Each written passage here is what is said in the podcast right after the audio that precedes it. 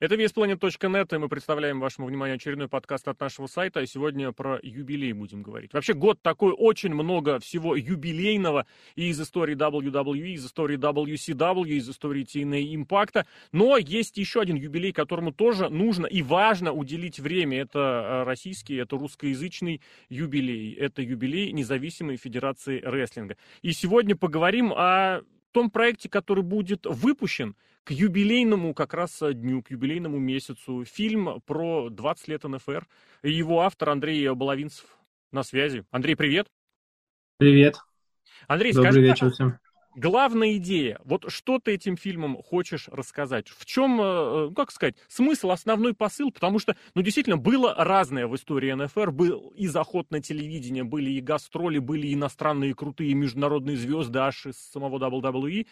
Э, есть выступление, кстати, и на современном телевидении. Я считаю, Антон Дерябин разрывает КВН просто. Ладно, на региональном уровне вышку очень круто порвал. Что хотел донести сам? Ну, в первую очередь, на самом деле, э, очень простая мысль. Э, во-первых, я хотел донести людям, что рестлинг в России есть. Э, при съемках этого проекта мы, в принципе, ну, естественно, очень плотно общались с ребятами. Это не только рестлеры, это и, в принципе, те люди, кто в НФР занимается организацией мероприятий, так или иначе связаны с, с НФР, там, вне организации. Ну, в общем, те, кто так или иначе связан с рестлингом в России. И, в принципе, я догадывался об этом, но до конца не осознавал тот факт, что даже спустя 20 лет э, деятельности у нас в стране остается огромное количество людей, которые даже не то, что не интересуются рестлингом, а которые даже не имели ни малейшего представления о том, что он в России вообще, а, существует, и, б, в принципе, довольно неплох. Вот, потому что даже та категория, которая знала, возможно, или как-то слышала, что рестлинг в России существует, э, к сожалению, люди из этой категории относились к нему примерно так. Да, как это вообще может быть? И нам хотелось показать, да, блин, вы не правы. Вот, то есть э, на самом деле за 20 лет, конечно, был пройден приличный путь, и этот путь э, мы постарались кратко проиллюстрировать, то есть у нас не было основной задачи показать как бы э, вехи развития, да, то есть это не исторический фильм, это больше фильм про людей, да, нежели про историю рестлинга. Но главная задача такая, да, рестлинг в России есть, и он неплох, и хорошо было бы о нем знать, и, возможно, узнав этих людей, как людей, героев, их истории, люди как-то более лично воспримут, и через это как-то приобщаться. Такой вопрос, а тебя что-нибудь удивило дополнительно в процессе работы над фильмом? Потому что очень хорошо сказал, фильм про людей, жизненная история, это всегда более важно, более примечательно, чем какой угодно процесс, чем какая угодно организация. вместе с тем, когда начинаешь более глубинно копаться в э, чьем-то поведении, в чьей-то позиции, что ты можешь открывать нового. Вот было что-нибудь удивительное, на что прям вот дополнительно обратить внимание стоит? Эм, ну, конечно, у каждого человека есть своя история. А, у нас в фильме больше, более 30 героев. И, конечно, когда ты общаешься с таким количеством людей, пусть они даже связаны каким-то общим делом, на самом деле понимаешь, насколько все люди разные, в принципе, насколько у них даже разные взгляды даже на какие-то одни и те же, э, казалось бы, общие вещи, да, на какие-то простые споты, приемы, наоборот, на сложные споты, на необходимость там делать что-то или не делать что-то. То есть эм, удивило разнообразие мнений, но при этом еще больше, наверное, удивил тот факт, что при этом разнообразии люди умудряются находить компромисс или умудряются придумывать что-то такое, что все, всех устраивает в равной степени, и это работает. То есть это на самом деле, ну, я считаю, похвально, и, наверное, в других сферах, в других каких-то мероприятиях это хорошо было бы применять, да, когда Абсолютно. люди не могут договориться, потому что здесь, ну, я думаю, не нужно объяснять, да, что рестлеры люди такие достаточно эмоциональные, достаточно гордые. А, каждый хочет показать э, себя, каждый хочет э, показать так, как он придумал. А, трудно идти на компромисс. Вот, но я увидел, что люди действительно могут это делать, если хотят. То есть не даже не только в НФР, это глобальная такая мысль. То есть если компромисс нужен, э, он будет. И в процессе съемок мы посетили несколько больших шоу, там несколько записей удара, и поварились немножко в этой тусовке, и я удивился тому факту, как как эффективно это делается. А что касается э, удивлений про личных, личные истории, то у нас есть э, небольшая тема в этом фильме, небольшой блок, э, посвященный такому не совсем корректному, но все равно э, очень напрашивающемуся сравнению профессионального спорта и профессионального рестлинга в плане подготовки. Понятно, что вещи разные, но у нас есть два героя, которые ныне профессиональные рестлеры НФР, а в прошлом профессиональные спортсмены на достаточно высоком уровне. То есть там, где ну, можно говорить о какой-то спортивной подготовке профессиональной. И вот они как раз расскажут о том, как им дался переход, э, насколько это разное. Э, и я думаю, что тем людям, кто скептически относится и говорит, ну это же не спорт, здесь же нет вот там соревновательности, туда-сюда, я думаю, им будет интересно послушать твой любимый герой э, в этом фильме? С кем было, с кем не интереснее было работать, а с кем хотелось больше поработать? Абсолютно без каких-то, я абсолютно настаиваю, личных претензий кому-то остальному и вопросов, но просто вот твой личный фаворит. Потому что всегда есть что-то любимое, всегда есть кто-то, из кого хочется цитатку-то вытащить больше, чем из всех остальных, нисколько не преуменьшая вклад всех людей, которые поработали, поучаствовали в фильме, но тем не менее, вот у тебя какой-нибудь есть здесь э, фаворит? Э, на самом деле, скажу так, эм, ну, откровенно, опять же, у меня достаточно большой опыт работы на спортивном телевидении со спортсменами различных видов спорта, и когда мы начали снимать этот проект, я, ну, спустя там 2, 3, 4 интервью, я удивился, как мне легко а причина в том, что здесь, ну, здесь, конечно, некорректно, опять же, сравнивать, но у меня просто было недостаточно, видимо, опыта общения с людьми в других сферах в плане интервью. И я понял, что здесь просто поле для деятельности безгранично. Ты можешь задавать любые вопросы, ты можешь любые формулировки ставить, как-то играть с людьми, как-то подкалывать их, или наоборот, они будут тебе отвечать точно так же и открыто. И вот в этом смысле наверное, ну, э, по поводу цитат сначала скажу, потом по поводу фаворита. По поводу цитат, лично я считаю, мне так кажется, что после просмотра некоторые фразы некоторых участников станут крылатыми. Почему-то у меня есть такое, такое ощущение, особенно некоторые. Это прям, ну, я уверен, что они западут. А вот и в связи с этим, наверное, я бы несколько человек выделил, или надо, если одного конкретно? Как себе удобнее, потому что, знаешь, как это обычно бывает, начинаешь, грубо говоря, с одной позиции, а потом она видоизменяется уже прямо в процессе работы. Конечно же, такое бывает.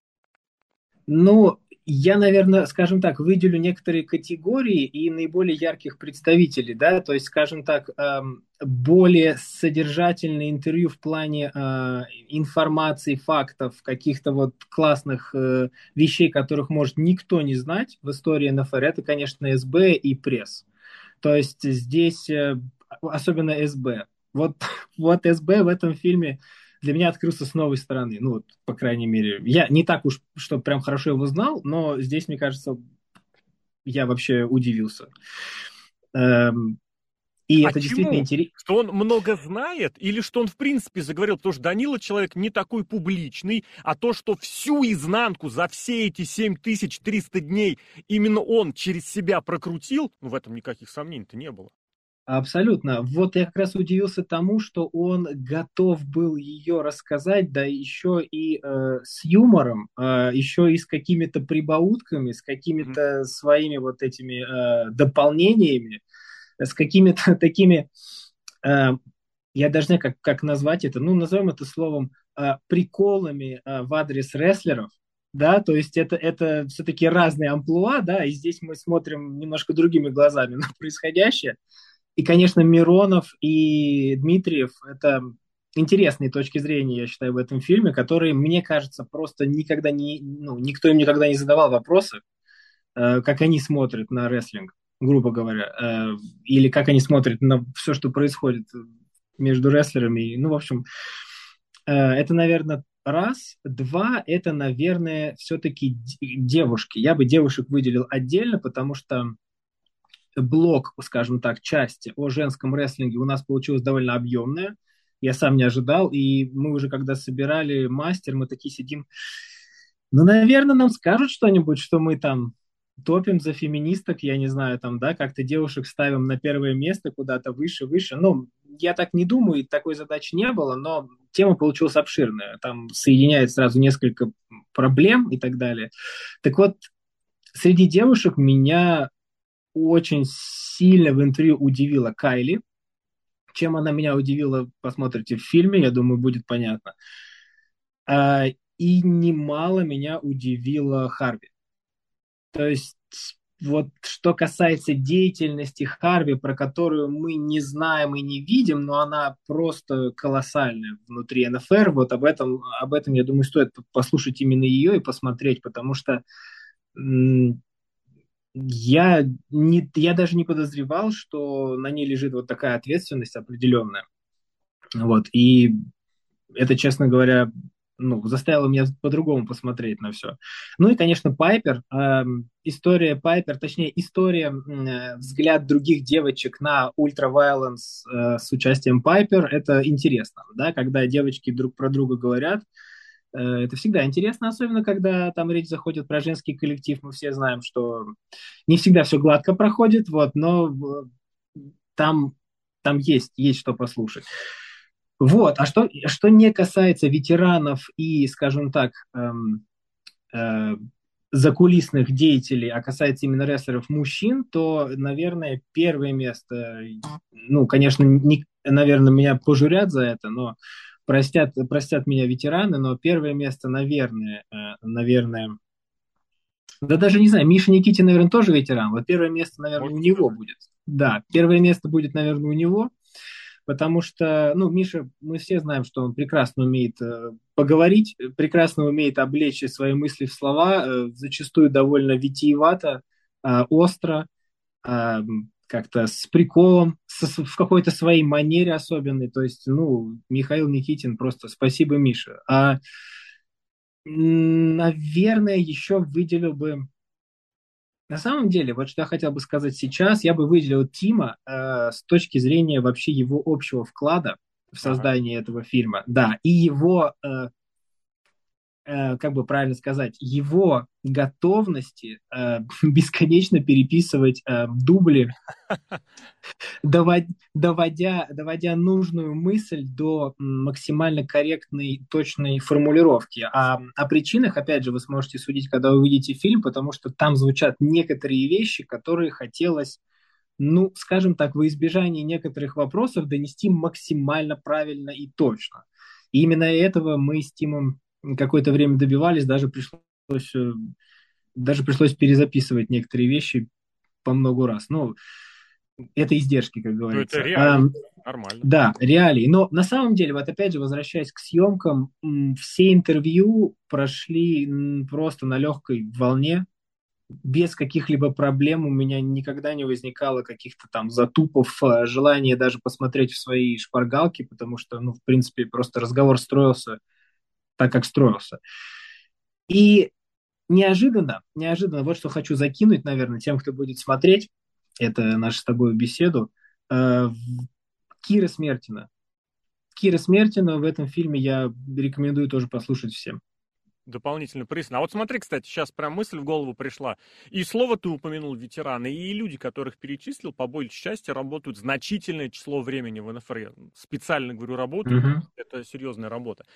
А вот от молодых, от новеньких какие-нибудь цитаты, какие-нибудь реплики цепляли, потому что, ну, тоже хочется понимать, есть, есть это понимание, есть э, организация, компания любая, это какие-то традиции, это что-то вот накопившееся, багаж, опыт.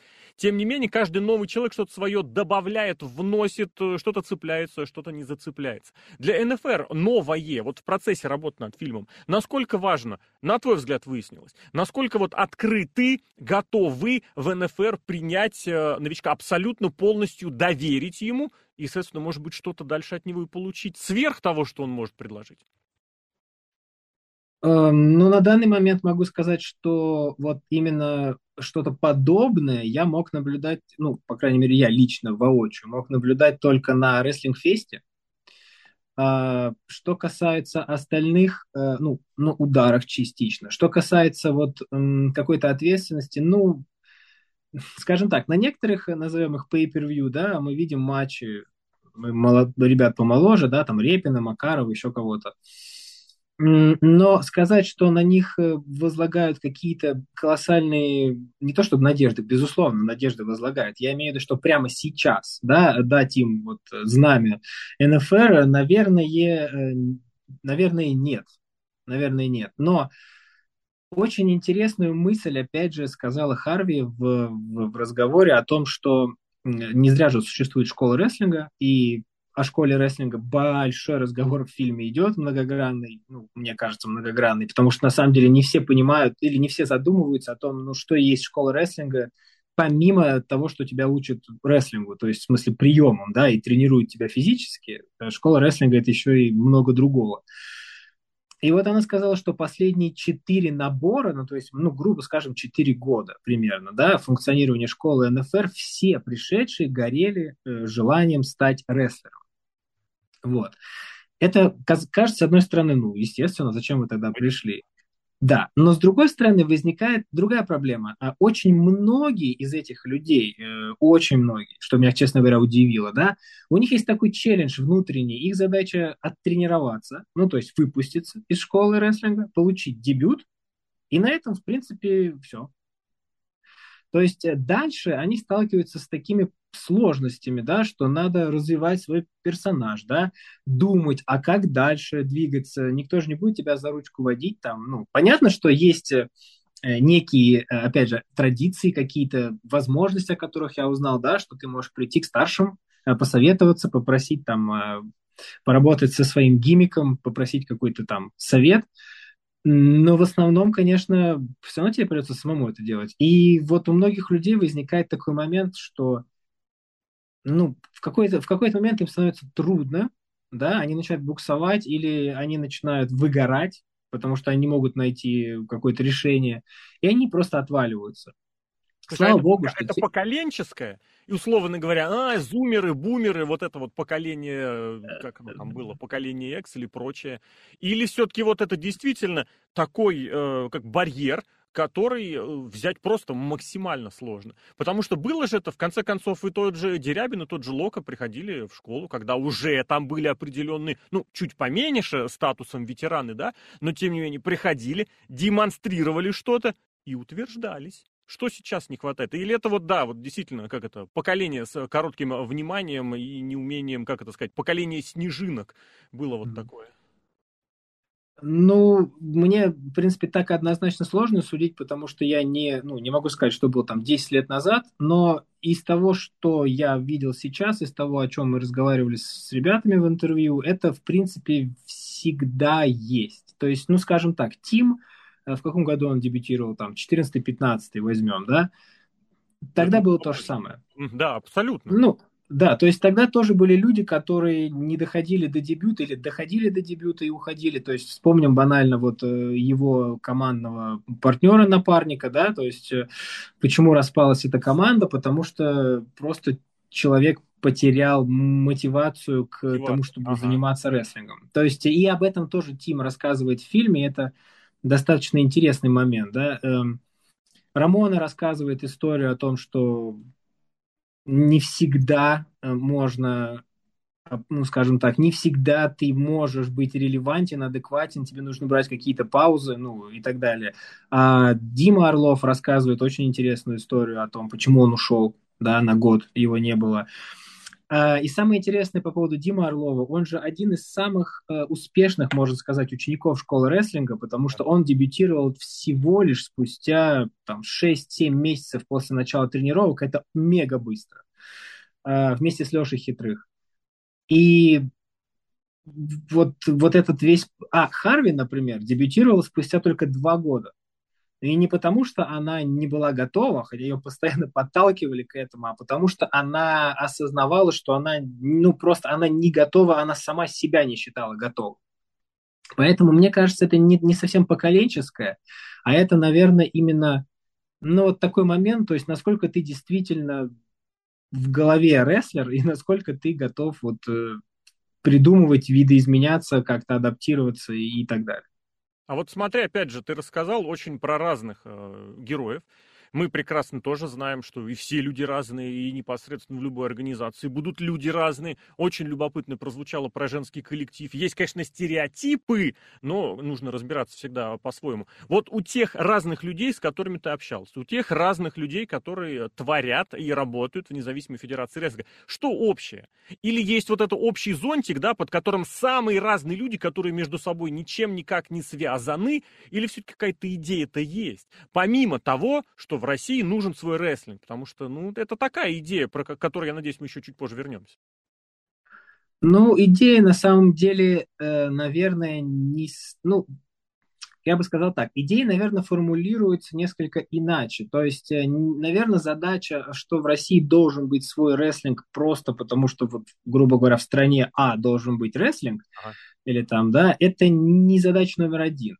Задача номер, вернее, даже не так, это не задача, это, наверное, стремление. То есть это, наверное, правильно будет выразить так. Это группа людей, объединенная желанием, э, стремлением делать то, что им нравится, делать это на максимально э, высоком уровне. И об этом, опять же, в фильме есть целая такая, как это говорится, читать между строк, да, целая, целая подистория о том, что что вообще мотивирует и зачем это мотивирует, как и кого э, в России заниматься рестлингом. То есть э, это вопрос, который, ну, на поверхности, да, и как бы зачем вы это делаете? И на этот вопрос отвечают, опять же, очень разные люди, начиная от Киры Смертиной, заканчивая Мишей Никитиным, Рони Кримсоном, то есть э, теми людьми, которые, ну, у всех совершенно разные причины. Да, Рон э, 17 лет в НФР. Ну, как бы, то есть человек уже, наверное, все видел, да, по 10 раз. Mm-hmm. Но он все равно хочет заниматься рестлингом, потому что он говорит, что это такая форма творчества некая, которая может бесконечно продолжаться. Здесь можно себя находить, ну, как бы бесконечное количество раз, если есть желание. И поэтому я бы скорее сказал так, люди занимаются этим, потому что они хотят этим заниматься. Зачастую вопреки, зачастую преодолевая какие-то вещи, но они просто не хотят, не хотят бросать то, что им нравится. Есть что-то, э, как можно, я не знаю, как это правильно сказать, девиз, слоган, идея. Вот НФР тремя-четырьмя словами. Чем отличается, чем выделяется? Не обязательно среди остальных рестлинг-организаций. Может быть, среди просто других организаций, где есть люди, объединенные общей целью и стремлением делать то, что им нравится. Что у НФР такого можно выделить? Я бы, наверное, сказал страсть, причем страсть как позитивная, так и, и отрицательная, но в смысле, что страсть, она такая, такая вещь опасная, то есть если люди все заодно, это хорошо, а если они заразные, как говорится, а у них какие-то яростные споры, это может быть не всегда хорошо, но все равно и, и, тут, и, и тут, и там страсть присутствует. А, потом, ну, можно сказать так, страсть или устремленность. То есть у каждого человека есть э, ну, желание вкладываться максимально в это. Вовлеченность, вот, наверное, второе слово. Вовлеченность – это и даже, наверное, оно, я, я бы, наверное, сказал так, это, наверное, единственное даже слово, одним словом могу описать, вовлеченность. Всех, вовлеченность каждого человека в общий процесс на 100%. Потому что, ну, мы все понимаем, что есть там рестлинг в других странах, это коммерческая деятельность. И, и э, это как бы не секрет, что люди зарабатывают деньги, получают гонорары. Да, они, безусловно, вовлечены, они профессионалы, они выполняют свое дело, но я не думаю, честно, откровенно не думаю, что если бы у каких-то ведущих рестлеров, там, к примеру, не знаю, Роману Рейнсу пришли бы и сказали, дружище, ты знаешь, как бы тебе, чтобы выступить на WrestleMania, надо вложить там 100 штук зелени, ну, как бы на костюм, там, на все дела. Я не думаю, что он бы захотел, вот, если бы у него их не было, ну, или бы у него не было бы лишних, да.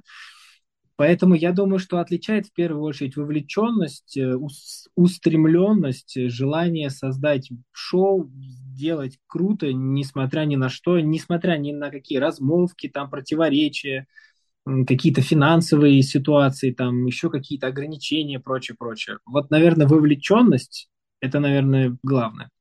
Ну, здесь не хочется, конечно, бросать тени ни на кого из звезд, из каких бы контор не было. Есть уверенность, что и тот же Рейнс, и условный CM Панк, и условный Джош Александр по максимуму будут готовы выложиться ради проведения главного шоу. Просто шоу своей компании, которую они своим домом считают. Но, тем не менее, да, это, наверное, на уровне независимых, маленьких или средне-маленьких компаний. Это совершенно иное. А, если, опять же, выводить это несколько выше, несколько дальше, у тебя из процесса процесса вот создания фильма, из того, как ты вот все смонтировал, все получил, какое будущее видишь для НФР? Есть какое-нибудь представление, понимание о потолке? Какой-нибудь стеклянный, может, потолок? Вот где оно развитие дальше? Потому что в 22 году, в год как раз юбилея, у НФР несколько инициатив такого больше, ну, я не знаю, как сказать, экстенсивного толка, собрать больше ребят из большего количества городов. Это потрясающая идея а вот что-нибудь интенсивного роста такого? Или как? Вот, вот как, что у тебя сложилось э, по итогам подготовки фильма? Это не обязательно совет, не обязательно требование или критика, а вот по ощущениям. Ну, по ощущениям, я думаю так. Э, задумки для интенсивного роста, ну, по моим, по моим ощущениям, их много. И я не буду говорить кто, но один из героев фильма, и он это говорит в фильме, сказал такую фразу, что сейчас у нас такой коллектив, что людей с их идеями роста приходится все время останавливать. Потому что их слишком много, их нужно реализовывать как-то поэтапно, продумать все. Ну, то есть с точки зрения идей или там каких-то направлений для деятельности, ну, я думаю, вообще нет проблем ну, по крайней мере, я, я со своей стороны не заметил. Банально даже я, когда мы снимали фильм, вот э, мы доснимали его не так давно, последние части, ну, последние фрагменты, я банально даже не знал, что Рамона с Кайли соберутся снимать э, кинематографическое противостояние, и я вообще даже не подозревал ни, ни капли об этом. Потом, когда я увидел, я такой, нифига себе. И они просто, ну, как бы, типа из серии мы забыли сказать. Ну, то есть, это просто, ну, идей много. И сегодня банально мы с девчонками тоже сделали фотосет утром. Можно будет посмотреть э, в социальных сетях НФР, что получилось, было очень весело. Но смысл такой, идей много, и мне кажется, экстенсивное развитие – это скорее следствие наличия этих идей, потому что для этих идей, я считаю, нужно больше разнообразных персонажей. То есть э, где их взять, чтобы их как-то, э, ну, скажем так, взять побыстрее, может быть, да, как-то по, поизвестнее, поярче. Это отличное решение. Вообще, я считаю, что Wrestling Fest это хорошая как бы проба пера. Я надеюсь, что в следующем году там подключатся какие-нибудь еще там комиксы, э, я не знаю, еще что-нибудь. То есть это превратится уже в такой немножко другого уровня фестиваль. И ну, это, мне кажется, было интересно. Там да, даже мои родители там были. Мои родители вообще слабо понимают рестлинг, э, ну, даже мягко скажем, да. Вот, но я умудрился их туда затащить, и, в принципе, им вроде как даже понравилось. Поэтому я думаю, что такие мероприятия должны быть, и я думаю, что это одна из ключевых опорных идей, которые надо развивать в следующем году, э, стараться, по крайней мере. И что касается потолка, ну, потолок мы все понимаем, да, во что у нас упираются все, э, все начинания, финансы. Деньги, конечно. Э, ну вот, поэтому... Нас, да, поэтому я скажу так, мое мнение, при наличии финансов потолок недосягаем пока он очень далеко. То есть он есть, четко есть понимание, как туда прийти, но нет э, лестницы, чтобы подняться. То есть э, на строительстве. Такой да. вопрос как раз вот к тому, что ты сейчас говоришь, я даже немножечко здесь э, перебил. Насколько удачно получается или насколько, наоборот, не получается сломать вот этот стереотип, что такое рестлинг, что такое рестлинг. Потому что, ну вот как 20 с лишним лет назад каком-нибудь, ну я не знаю, я просто КВН люблю, уж прошу прощения, что привожу в пример именно КВН, что там делали номер про рестлинг, про, как, про каких-то чудиков, у которых все не по-настоящему, что в 22-м примерно то же самое. Есть тоже понимание, может быть, в, в процессе работы с фильмом э, сложилось э, это ощущение, мысль или хотя бы идея, почему не получается переломить окончательно вот эту ерунду. Потому что если посмотреть, ну, в конце концов, вот такие штуки, как комиксы, вроде в молодежь э, попадают.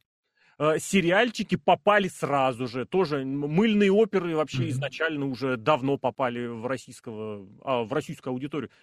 Что с рестлингом не так? Нет, я понимаю, что есть огромное количество всяких лакроссов, американских футболов, футболов и других э, незнакомых российскому зрителю и непринимаемых российским русскоязычным зрителям видов спорта и развлечений.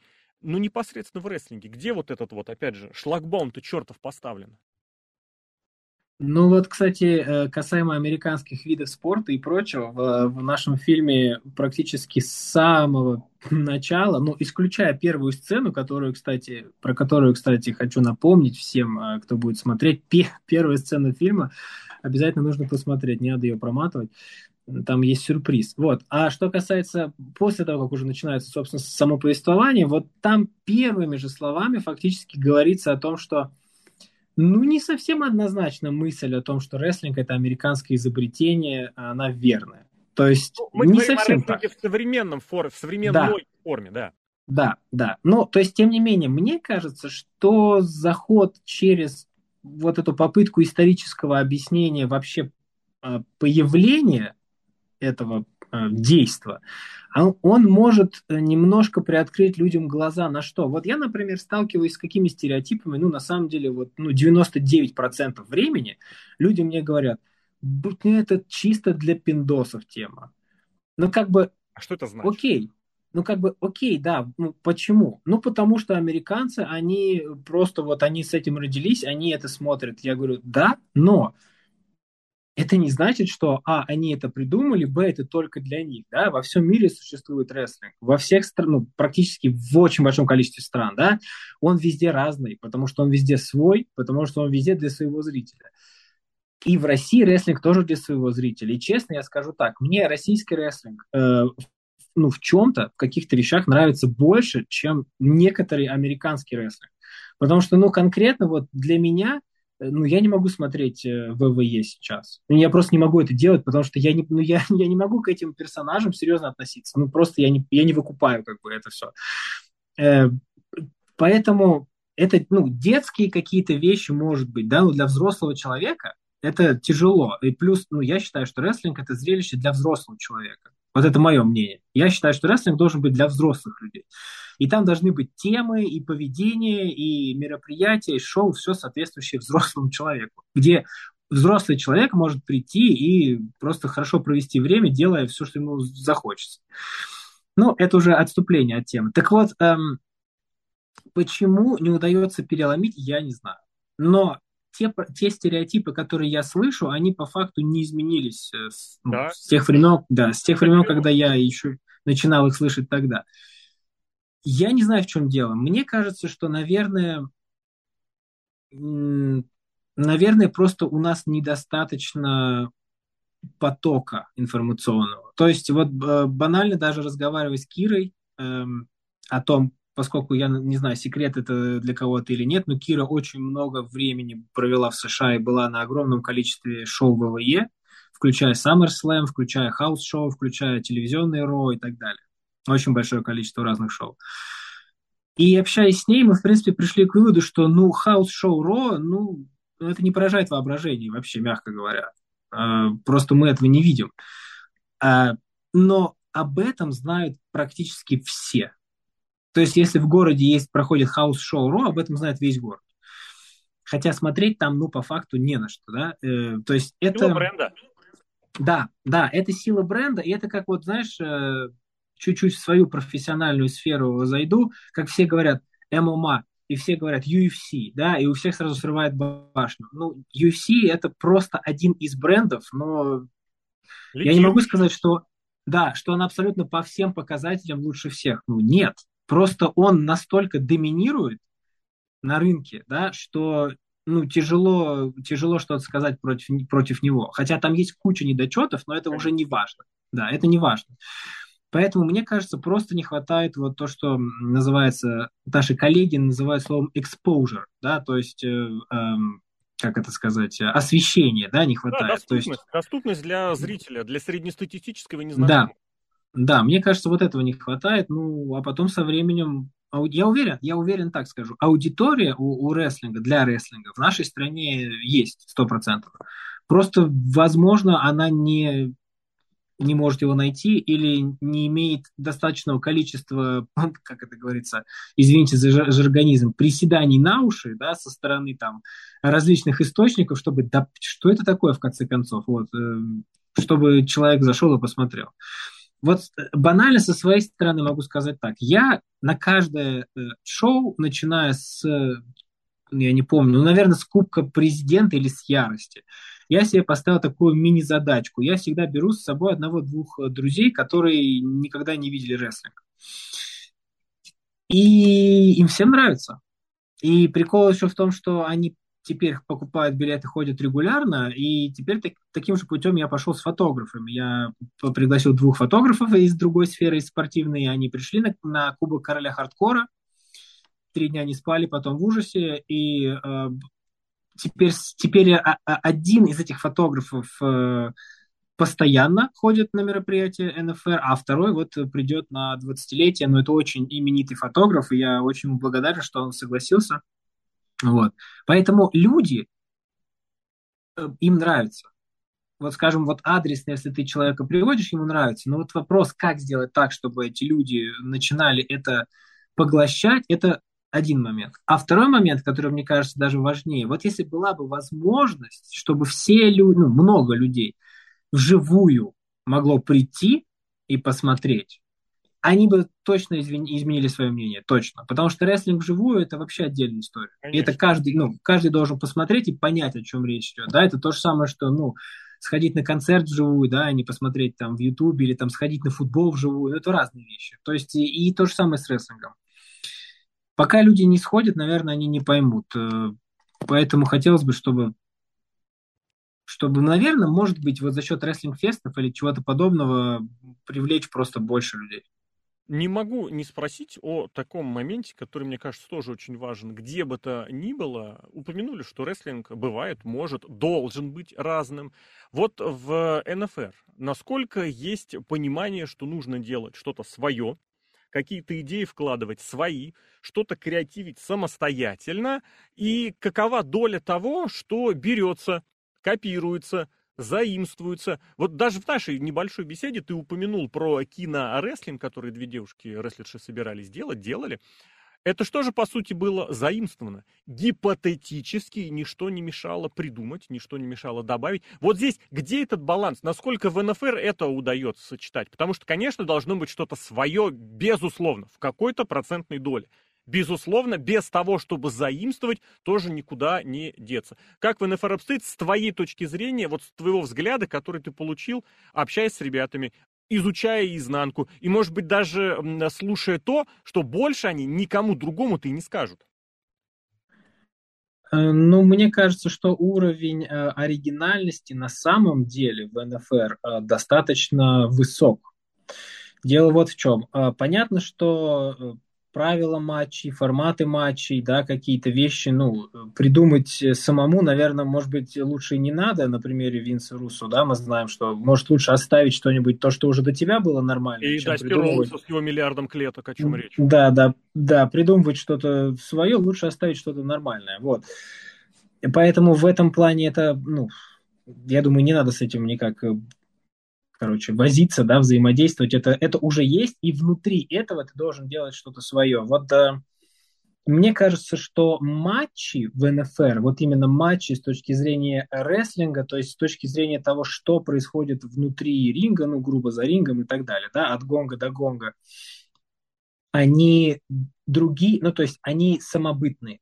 То есть, вот скажем так, ну, банально возьмем а, матч э, рефери против а, Дерябина с Кримсоном, да, возьмем а, матч, тот же матч Дерябина с Локомотивом на рестлинг-фесте, да, а, возьмем, я не знаю, а, матч э, на том же рестлинг-фесте Лопатка, Кайли, да, против Никитина и Мефиста, ну, 3 на 3, который, да, командный матч, то есть и Пайпер, то есть, ну, такой, да, своеобразный матч. То есть я, я, ну, мне трудно представить, что я увижу там где-то в американском, к примеру, или в японском э, рестлинге такой матч.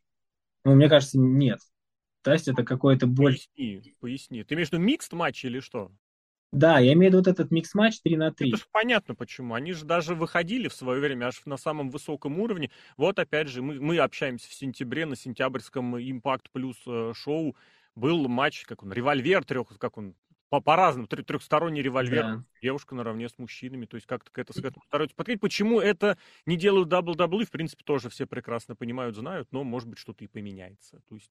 Ну, я тут скорее не о сочетании женщин и мужчин, а именно о э, содержании самого матча. То есть эм, вот эта канва, типа семья, дети, э, противостояние, вот, э, вот это юмористические да, элементы, танцы, э, какие-то с- не очень адекватные вещи, да, там какие-то диалоги. э, ну, то есть вот это вот, я имею в виду, сам матч, как он был построен.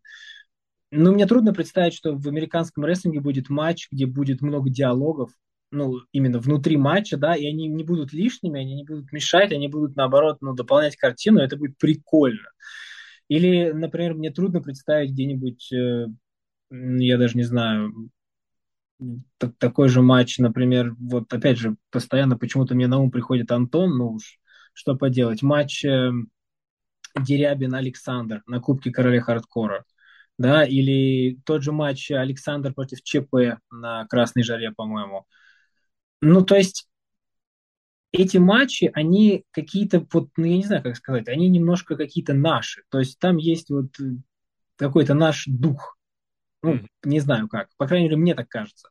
Поэтому, ну, оригинальность, мне кажется, высокая. То есть, ну, вот банально я в последнее время так плотно уже не слежу, но раньше смотрел там всякие IWF там и так далее, разных там э, территорий, условно. WA регионов. ты имеешь в виду? Да, ну да, да, Mid-South там и прочее, прочее, да. Ну, там ничего оригинального нет. Там все ужасно. Ну, Во многих из них. Это смотря Вот. про какие годы говорить. Если говорить про Ну, середину да. 2000-х, то это был сплошной инноваторский момент, который потом, э, как сказать, направил развитие рестлинга вообще, не только независимого, кстати. Да, ну, да, видимо, мне попались не особо удачные периоды. Попозже, Но опять же, наверное, уже смотрел. да, CZW я тоже смотрел там с 6-11 года, условно, да, там тоже было много крутых матчей, которые вообще не касались ультра-вайленса, да, и хардкора, ну, прикольные были там всякие летающие матчи и прочее, то есть там был рестлинг, как бы, который можно было смотреть. Но остальные матчи, вот то, что касалось уль- ультра-вайленса, ну, это ну, тяжело смотреть, когда два человека просто 20 минут разбивают друг об друга 5000 ламп. Ну, а в чем смысл этого матча, да? Да, да. Ну, вот. Вот, поэтому мне кажется, у нас как-то люди понимают больше, как, за, как вот это вот э, затронуть, как это говорится, струны души зрителя, то есть э, больше, больше сыграть на каких-то моментах, э, которые будут понятны. Э, Именно Слушай, а эмоционально отсюда- понятны. Вдогонку, чтобы тебе развить тему. А тебе не кажется, что это вот получается такое самозагон... самозагоняние в рамки? Потому что ты играешь со зрителями, которые пришли, эти пацаны в телевизионных промоушенах э, играют на зрителей, которые смотрят через телевизор, через экран смартфона, и их намного больше. И здесь ты со всеми общаешься, ты, может быть, даже половину знаешь из них. Я уверен, рестлеры очень многих фанатов знают в лицо, общаются с ними. А вот когда ты общаешься как, перед, как в театре, то есть, как это сказать, ты выступаешь перед зрителем, который тебя видит, но вот который разный, который ты не знаешь. Это принципиально разные вещи. Это вот как-то расширение, что ли, своего, того самого экспоужера, нет? Вполне может быть, но мне кажется, что для этого нужно иметь э, систематическое какое-то, ну опять же, вернемся, да, систематическое, э, систематические отношения с телеканалом, да, то есть, грубо говоря, если Мгм. у тебя есть хорошие, хорошие отношения с телеканалом, у тебя есть определенный слот, определенное количество эфиров, определенное понимание, что ты там можешь показать и так далее. Э, Конечно, здесь включается уже работа на, ауди- в том числе работа на зрительскую аудиторию, которая смотрит дома. Но, к сожалению, сейчас э, такой возможности у НФР нет. Э, И, наверное, вот этот э, немножко такой оперативный навык времен 7ТВ, он немножко утрачен. Вот. Но это не значит, что он не сможет сработать, если сейчас появится какой-то вариант с телевидением. Я уверен, что вот сейчас-то уж ребята точно на опыте, как говорится, на классе смогут прямо спокойно делать все, чтобы зрители, которые смотрят дома, они получали просто полный пакет эмоций и спокойно, спокойно кайфовали от, от всего того, что происходит. Вот по поводу этого есть, есть как раз в фильме один момент, что м, насколько важно для рестлера, ну, то есть для кого, для кого что именно важно, да, то есть там получать отдачу от зрителя, получать какие-то эмоции от, э, ну, там, от оппонента, э, самому как-то, ну, не знаю, настраиваться правильно, да, на происходящее, как что-то правильно подавать, о чем-то правильно говорить, то есть ну, это тоже определенный момент, который нарабатывается, я думаю, только тогда, когда есть э, просто практика. Mm-hmm. Будет, будет эфир, и я уверен, что проблем не будет. Если э, вот к такой традиционной для рестлинга вещи подойти, что многие, завершая карьеру или приостанавливая карьеру, отправляются в какие-то другие области развлечений, ты лично по итогам работы над фильмом в ком-то увидел актера, может быть, певца, может быть, кого-то еще, Потому что, ну, вот для меня лично никогда не было секретом удивительным, что Ронни Кримсон фантастически говорит. В этом смысле он повествователь, сторителлер, тот еще, в хорошем смысле слова, кстати, в матч в свою он это вкладывает. То, что Антон Дерябин может сыграть в самых разных образах, не только в одном. Все просто за долгие годы привыкли, что Антон Дерябин хороший парень. Вообще не обязательно. Очень широкий спектр того, что может сыграть.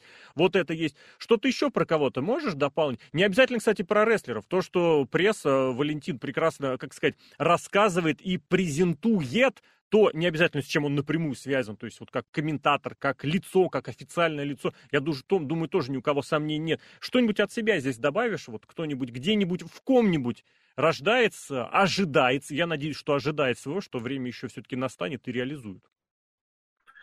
Ну, опять же, я думаю, что Миша Никитин мог бы найти себя э, на поприще какого-то разговорного жанра. Ну, банально даже из, из тех историй, которые он рассказал мне, ну, я думаю, их можно спокойно превратить в стендап э, материал, который будет годами жить, там, ну, бесконечное количество историй. Я думаю, что он, в принципе, мог бы что-то спеть даже. Такой эпизод, кстати, в фильме тоже есть, да. Вот, э, это тоже, тоже интересно. Потом я, ну, мне кажется, во всяком случае, что Супер Рус очень интересная, э, очень интересная личность, которую, к сожалению, наверное, ну, многие не могут, не то, что не могут, а, может быть, не хотят, или, короче, за его хардкорным, олдскульным э, таким вот фасадом на самом деле есть эм, интересные эмоции, интересная какая-то подача, и я думаю, что интернет-деятельность блогерская, как минимум, а, ему легко, легко дается и будет даваться.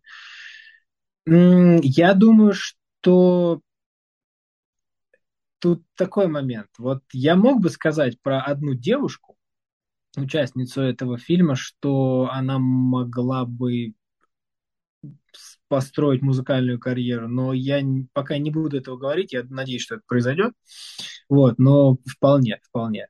Я думаю, опять же, ни для кого не секрет, что Вертига, человек, который занимается музыкой, играет да. в нескольких коллективах на, ну, на высоком уровне, откровенно говоря, я я не знал, насколько глубоко это идет, пока мы не начали записывать с ним интервью и не начали обсуждать, как мы будем озвучивать фильм. И потом я узнал, что э, Александр, уж простите, э, вообще очень такой разносторонний человек, и Слушай, я, я тебя был... здесь пару слов не удержусь, добавлю. Не так сильно знаком ни с творчеством, ни с выступлениями, ну, к сожалению, но при это, это видно было сразу. Вот не знаю чем, не знаю как сразу возникло вот это э, понимание того, что человек тем, чем занимается, занимается... И музыкой, музыка в первую очередь занимается очень серьезно глубин. Это вот как-то, я не знаю почему, это вот на уровне той самой какой-то визуальной или неощущаемой харизмы. Это вот буквально пару слов. Да, да, и не только музыки касается, то есть это такой человек, который заним... всем, чем он занимается, он занимается э, правильно, то есть э, отдает этому время, усилия и получает результат. То есть это касается и тренировок, э, поскольку, ну, не секрет, что он является одним из тренеров в школе рестлинга, и об этом тоже в фильме идет речь, об их подходах, то есть Владимир Кулаков является тренером, да, э, Харви является тренером, э, и Вертига является тренером. Соответственно, у них разные подходы к тренировкам, к ученикам, ко всему. Вот, и это тоже заметно. И Вертига очень правильные вещи говорит о том, как надо тренироваться, но в том смысле, как подходить морально, ментально и так далее. Вообще, какой подход к делу надо иметь, и это касается всего. И это видно, что человек э, все делает от и до, как, как, так, как нужно.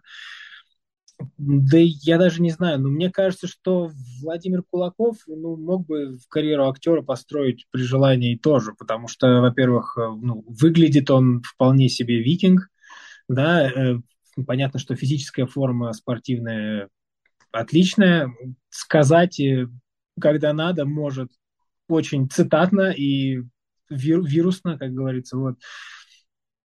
И абсолютно вот как вот он сказал в фильме, да, я, я чуть другой в жизни. То есть э, понятно, что в рестлинге, да, а в жизни это совершенно другой человек, и познакомиться с ним в жизни на самом деле было очень интересно. Потому что первое время вот мой коллега, с которым мы собирались снимать интервью, а Кулаков у нас был практически одним из первых героев, которых мы записали в самом начале нашего э, продакшена. И вот когда мы ехали на это интервью, он сказал, блин, такой мужик стрёмный, что-то я не знаю. Вот, э, как с ним разговаривать-то? Я говорю, да ладно, сейчас разберемся. Вот, оказалось, что Владимир абсолютно замечательный человек, очень приятный в общении и вообще классно. Классное интервью, я считаю, просто мне очень понравились его некоторые вещи, которые были сказаны, вот, и как они были сказаны.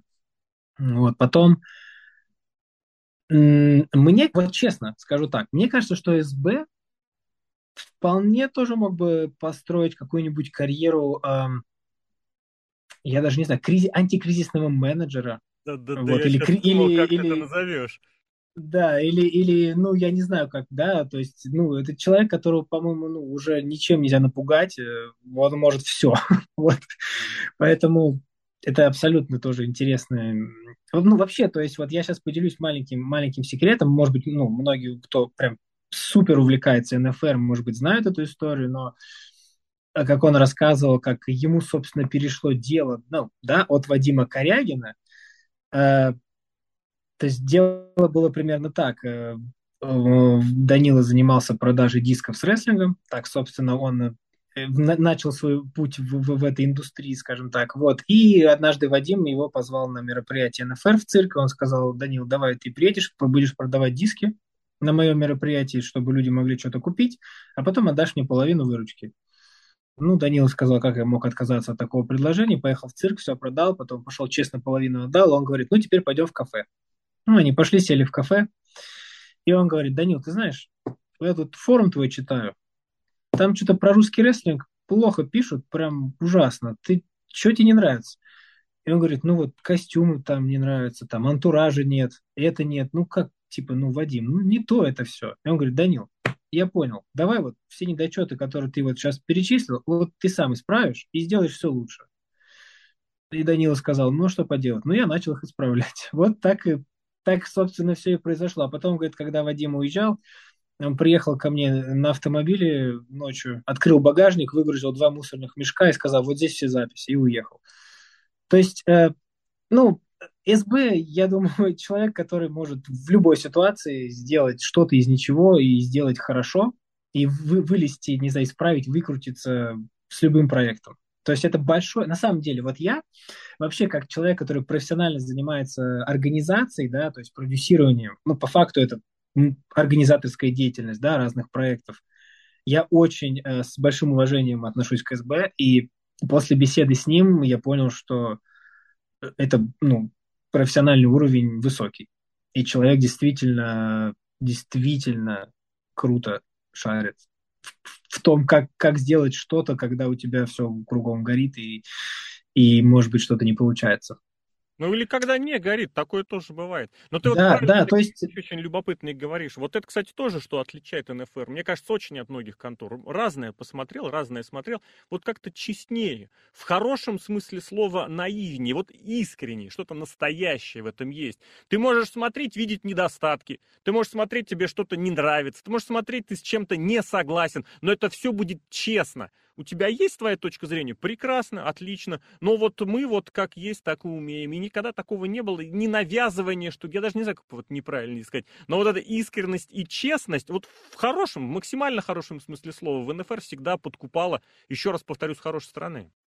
Да, и вот об, э, об этом опять же в фильме есть. Тут интересно, как вот мысли, которые мы обсуждаем, они уже есть в фильме, то есть получается, что это некая ну, такая общая... Тизер. Да, ну то есть, да. да, ну то есть получается, это некая общая такая м, ситуация, когда люди хотят об этом что-то узнать, и это будет уже об этом будет рассказано, то есть вот что интересно.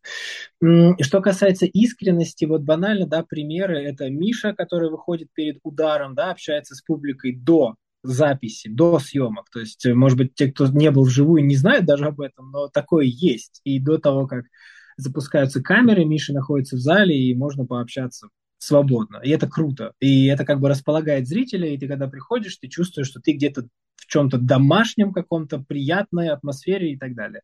На больших шоу это делает Тим. Перед началом мероприятия Тим тоже общается со зрителями, шутит, там, я не знаю, прикалывается. Опять же, как сказал Миша, это прозвучит в фильме, что я, он говорит, я хочу, чтобы зритель, заходя на площадку, чувствовал, что он дома, что его сейчас будут развлекать, что сейчас будет что-то прикольное, и атмосфера расслабленная, искренняя, и не надо типа ходить зажатым и смотреть, а куда бы мне сесть, чтобы меня никто не видел и так далее. Ну, нет. И есть даже эпизоды, которые мы снимали, где видно, как Миша угорает, там, допустим, он вышел с микрофоном, микрофон не работает, он просто кладет его на пол и говорит, да у нас просто нет никого, кто отвечает за звук. Ну, как бы, все, на самом деле это же неправда, но этот эпизод как бы дает людям некую искренность, да, и некий, ну, момент, что, ну, бывает, да, что-то случилось там, ну, в конце концов, шоу еще не началось, да, ничего страшного, но это вот, это клево, и это вот именно такое э, сразу могу, извиняюсь за неправильное, как говорится, русское слово, да, но это нашинское какое-то, да, то есть вот э, не казенное, а родное. И это, это хорошо, это, мне кажется, это очень круто. И люди, люди интуитивно это чувствуют. То есть это нельзя как бы обмануть вот таким образом. Это ну, либо есть, либо этого нет. Слушай, помимо организаторов, помимо участников, помимо обозревателей, есть еще зритель в любом э, спорте, в любых развлечениях. Вот в фильме вопросы зрителя, темы зрителя каким-то образом раскрывали?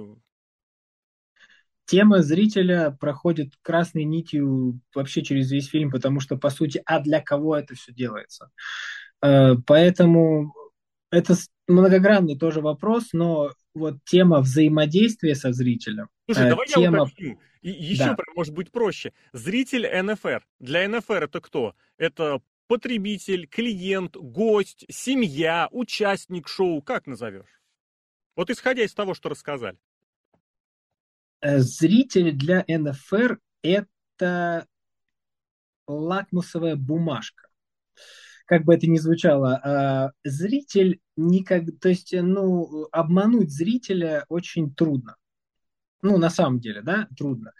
И зритель для НФР это важнейший, э, даже я бы сказал так, зритель для НФР это важнейший элемент НФР. То есть это составная часть НФР. Если зритель, э, ну, тебе говорит что-то не то, это прям, ну, грустно становится. Поэтому э, зритель для НФР это, как опять же сказал Тим, позволю себе процитировать его из фильма, все наши зрители это абсолютно уникальные люди. А дальше уже продолжение, как говорится, смотрите сами. Вот, э, то есть это, ну, это такое, как часть живого организма, да, то есть э, э,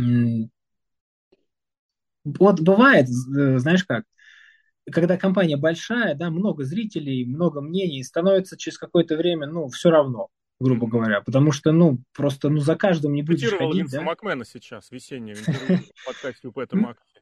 Слишком много ну, хотят, поэтому я никого не слушаю. Ну, ну, а на самом деле, ну, часть правды в этом есть, да, то есть, когда у тебя там, не знаю, 500 миллионов зрителей, ну, ты же не будешь Конечно. спрашивать, да, у каждого. Каждого, да, да. Да, вот. А здесь, ну, здесь э, немножко другая ситуация, но здесь тоже, я считаю, посыл правильный. Конечно, у каждого спрашивать ты не будешь, но все равно общее настроение, э, общее как бы понимание того, ну, чего зритель хочет видеть, как он, может быть, хочет это видеть, да, чего не хватает, как хочется, чтобы он реагировал. Это на самом деле в НФР очень четко, даже неправильное слово отслеживается. Нет, отслеживается это как звучит, как будто это какая-то задача. у, кор- у корпораций, да, угу. это нет, не так. Это скорее четко м, ощущается и интуитивно подстраивается. Вот так я бы сказал. То есть все мероприятия, вот все, что я слышу за кулисами НФР, да, грубо говоря, там, в общении с ребятами, с девчонками, ну, показать матч так, чтобы зритель был доволен, это, ну, это просто единственное мерило успеха.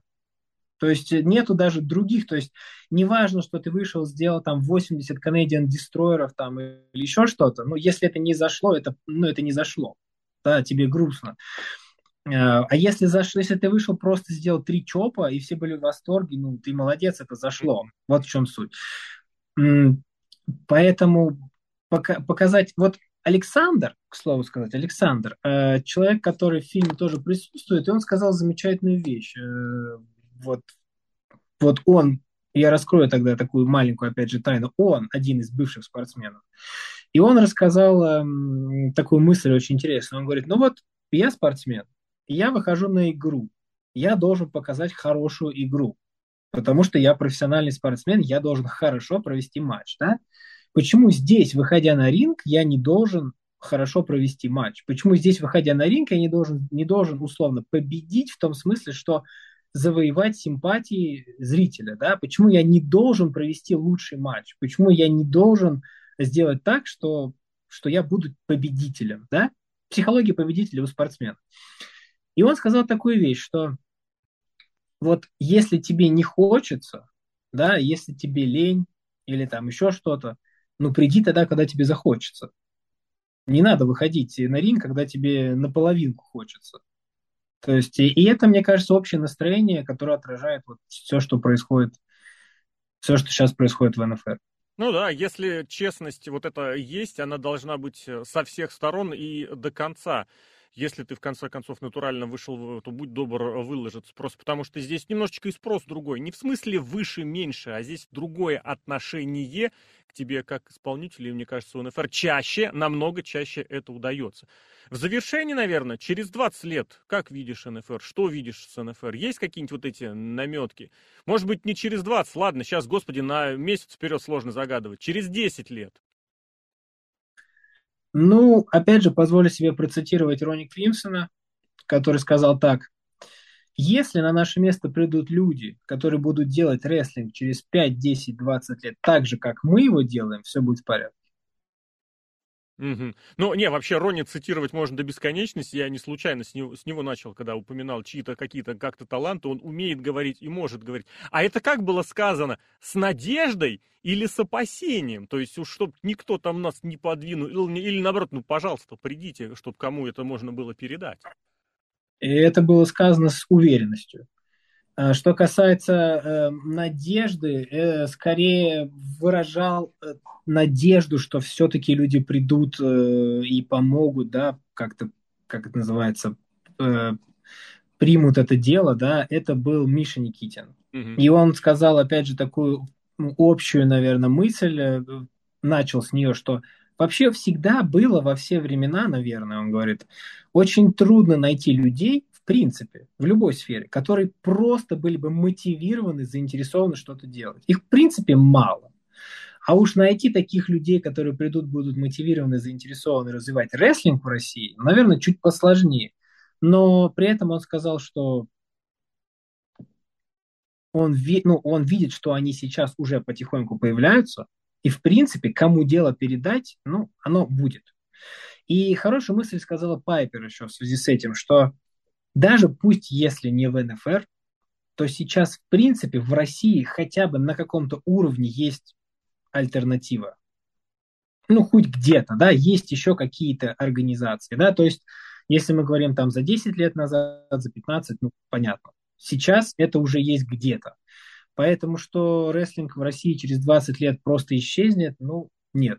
Я думаю, что такого не произойдет. Будет ли он э, нереально популярен? Думаю, что нет. Но, но я думаю, что через 20 лет рестлинг в России будет, наверное, чем-то таким более понятным. Э, грубо говоря, я не знаю, как американский футбол. То есть американский футбол 20 лет назад в России сейчас все-таки немножко разные виды спорта по популярности и по пониманию людьми. Я думаю, что рестлинг идет этим же путем, и я надеюсь, что через 20 лет больше людей сможет смотреть, понимать и кайфовать от рестлинга. Ну, здесь, наверное, стоит отрезюмировать, что любой вид спорта, и американский футбол, который действительно был незнаком, да и биатлон стали очень популярны после того, как появлялись телевизионные эфиры. И, наверное, если что-то желать, пусть рано или поздно, оно в случае с НФР не появится, а вернется. Это совершенно другой, конечно же, качественный уровень. Андрей, в общем, много любопытного накидали, и отсылок к готовящемуся релизу фильма уже есть, поэтому ждем посмотрим, послушаем. В этом подкасте Андрей Баловинцев, автор фильма «7300 дней независимости», посвященного 20-летнему юбилею НФР. Андрей, спасибо. Спасибо за беседу, спасибо.